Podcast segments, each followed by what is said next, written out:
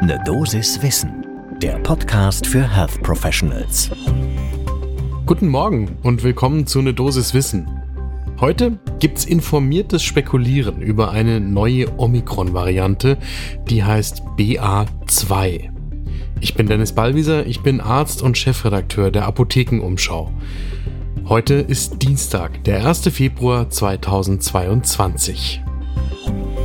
Ein Podcast von gesundheit hören punkt de und Apothekenumschau Pro.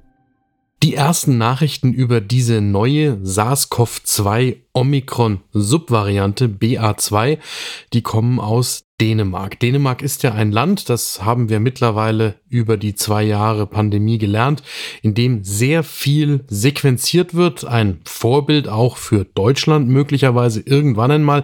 Jedenfalls wissen die dänischen Forschenden und auch die dänischen Behörden wesentlich schneller und besser über die verschiedenen Varianten und Subvarianten in ihrem Land Bescheid, als das hier der Fall ist. Und jetzt tritt eben neben zwei weiteren Varianten, B A eins und B A drei, diese Subvariante B A zwei in den Vordergrund. Und das kann spannend werden, gleich zum ersten Kaffee des Tages. Mittlerweile dominiert Omikron ja wirklich weltweit deutlich, auch in Deutschland, wo nach dem letzten Wochenbericht mehr als fünfundneunzig Prozent der Infektionen, der Neuinfektionen durch Omikron stattgefunden hat. Doch eben Omikron hat auch wieder drei Subvarianten. B A drei spielt eigentlich praktisch keine Rolle. B A eins ist die Variante, über die wir im Moment immer sprechen, also die Subvariante, über die wir im Moment eigentlich immer sprechen, wenn wir über Omikron reden.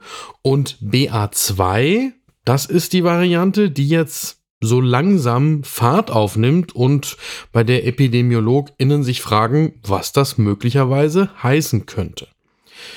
Das Ganze fällt auf, weil es eine Wissenschaftsinitiative gibt, die nennt sich GISAID, G I S A I D. Die betreibt eine Datenbank, die GISAID-Datenbank, und dort werden weltweit Sequenzierungsdaten, zum Beispiel der SARS-CoV zwei Viren, hochgeladen.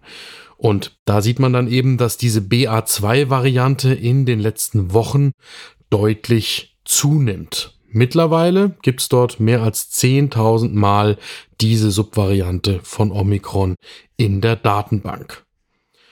Das verteilt sich weltweit sehr unterschiedlich. In Indien und Großbritannien, da ist das ein paar hundert Mal der Fall gewesen, dass B A zwei aufgetreten ist. Und die meisten dieser B A zwei Infektionen, die kommen eben aus Dänemark mit mehr als achttausend Sequenzierungen, die in GISAID hochgeladen worden sind. Jetzt muss man auf der ganzen Welt wieder hochrechnen, weil eben nicht alle Tests sequenziert werden können. Das wäre gar nicht zu schaffen.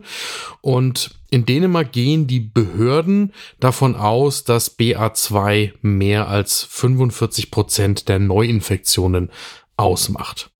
Davon sind wir in Deutschland im Moment ein ganzes Stückchen entfernt. Hier liegt die Zahl der Neuinfektionen mit B A zwei so um die drei Prozent, bei zwei Komma acht, sagt das R K I in den letzten Zahlen dazu.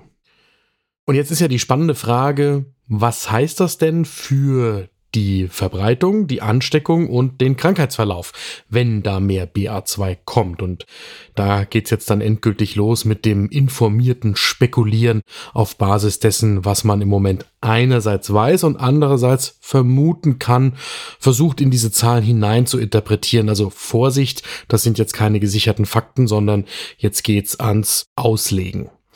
Beim Verlauf scheint es so zu sein, dass B A zwei möglicherweise nicht mehr schwere Verläufe verursacht als die derzeitige Omikron-Hauptsubvariante B A eins.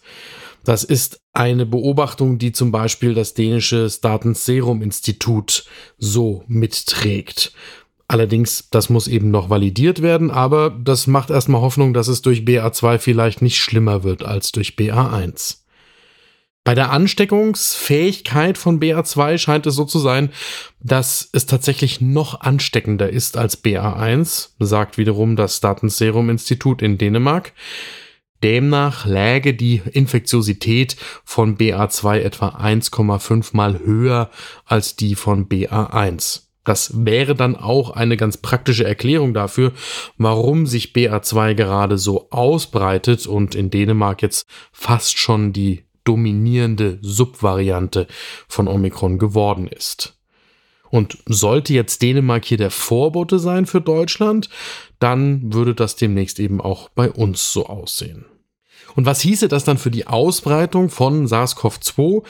Wenn sich das alles bestätigen würde, dann dürften die Neuinfektionszahlen in den nächsten Wochen noch schneller, noch weiter nach oben gehen oder mindestens weniger schnell sinken, als es bei B A eins der Fall wäre.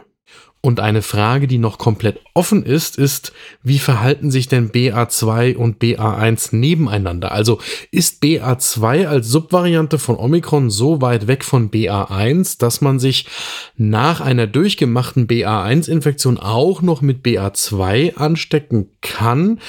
Da gibt es erste Hinweise und das könnte ja dann dafür sprechen, dass man in eine solche Doppelwelle reinläuft von Omikron, von den beiden Subvarianten. Wenigstens in Dänemark sind bereits Fälle beobachtet worden, wo PatientInnen sich mit B A zwei infiziert haben, die ein paar Wochen zuvor mit B A eins infiziert waren. Und da ist jetzt natürlich die spannende Frage, ob das Einzelfälle bleiben oder ob das eher ein Muster ist, das wir künftig häufiger beobachten. Das dänische Statens Serum Institut sagt dazu wieder, dass die Unterschiede in den Mutationen zwischen B A eins und B A zwei recht groß seien, also größer sogar als zum Beispiel zwischen dem Wildtyp und der Alpha-Variante. Und das könnte natürlich bedeuten, dass die Subvariante B A zwei neue Wege rund um die erworbene Immunität herum findet. Andererseits gibt es ja einen Grund, weshalb B A zwei als Subvariante von Omikron bezeichnet wird, weil es da schon auch Gemeinsamkeiten zu B A eins und dem praktisch bedeutungslosen B A drei gibt. Das heißt, da könnten auch wieder Ansatzpunkte für das Immunsystem drinstecken. So, und damit seid ihr jetzt nach dem informierten Spekulieren nicht wirklich an Informationen schlauer als vor dem informierten Spekulieren, aber das sind die möglichen Wege, die es jetzt nehmen kann und das zu beobachten, das wird für uns alle in den kommenden Wochen spannend. Was in jedem Fall auch bei B A zwei wahr bleibt, ist, dass auch bei dieser Subvariante von Omikron der Schutz vor schweren Verläufen umso höher ist, je mehr Erfahrung das Immunsystem vorher mit SARS-CoV zwei gemacht hat. Und das heißt, die Impfungen sollten da sein. Erste, zweite Boosterimpfung, bei manchen im medizinischen Bereich vielleicht auch schon die vierte Impfung. Und bei all denjenigen, die eine Infektion durchgemacht haben, natürlich auch diese Erfahrung mit dem Virus. Und unterm Strich dürfte das ja auch die Erklärung dafür sein, weshalb wir zwar eine zunehmende Zahl der Neuinfektionen beobachten, aber die Zahl der stationär behandelten SARS-CoV zwei Infizierten und der schweren Covid neunzehn Verläufe glücklicherweise stabil bleibt bzw. sogar abnimmt. Das war eine Dosis Wissen heute. Morgen ab sechs Uhr in der Früh gibt's die nächste Folge und wenn ihr ein Thema hören wollt, dann schreibt uns gerne eine E-Mail an ne dosis wissen at apotheken umschau punkt de. Vielen Dank fürs Zuhören. Ein Podcast von gesundheit hören punkt de und Apotheken Umschau Pro.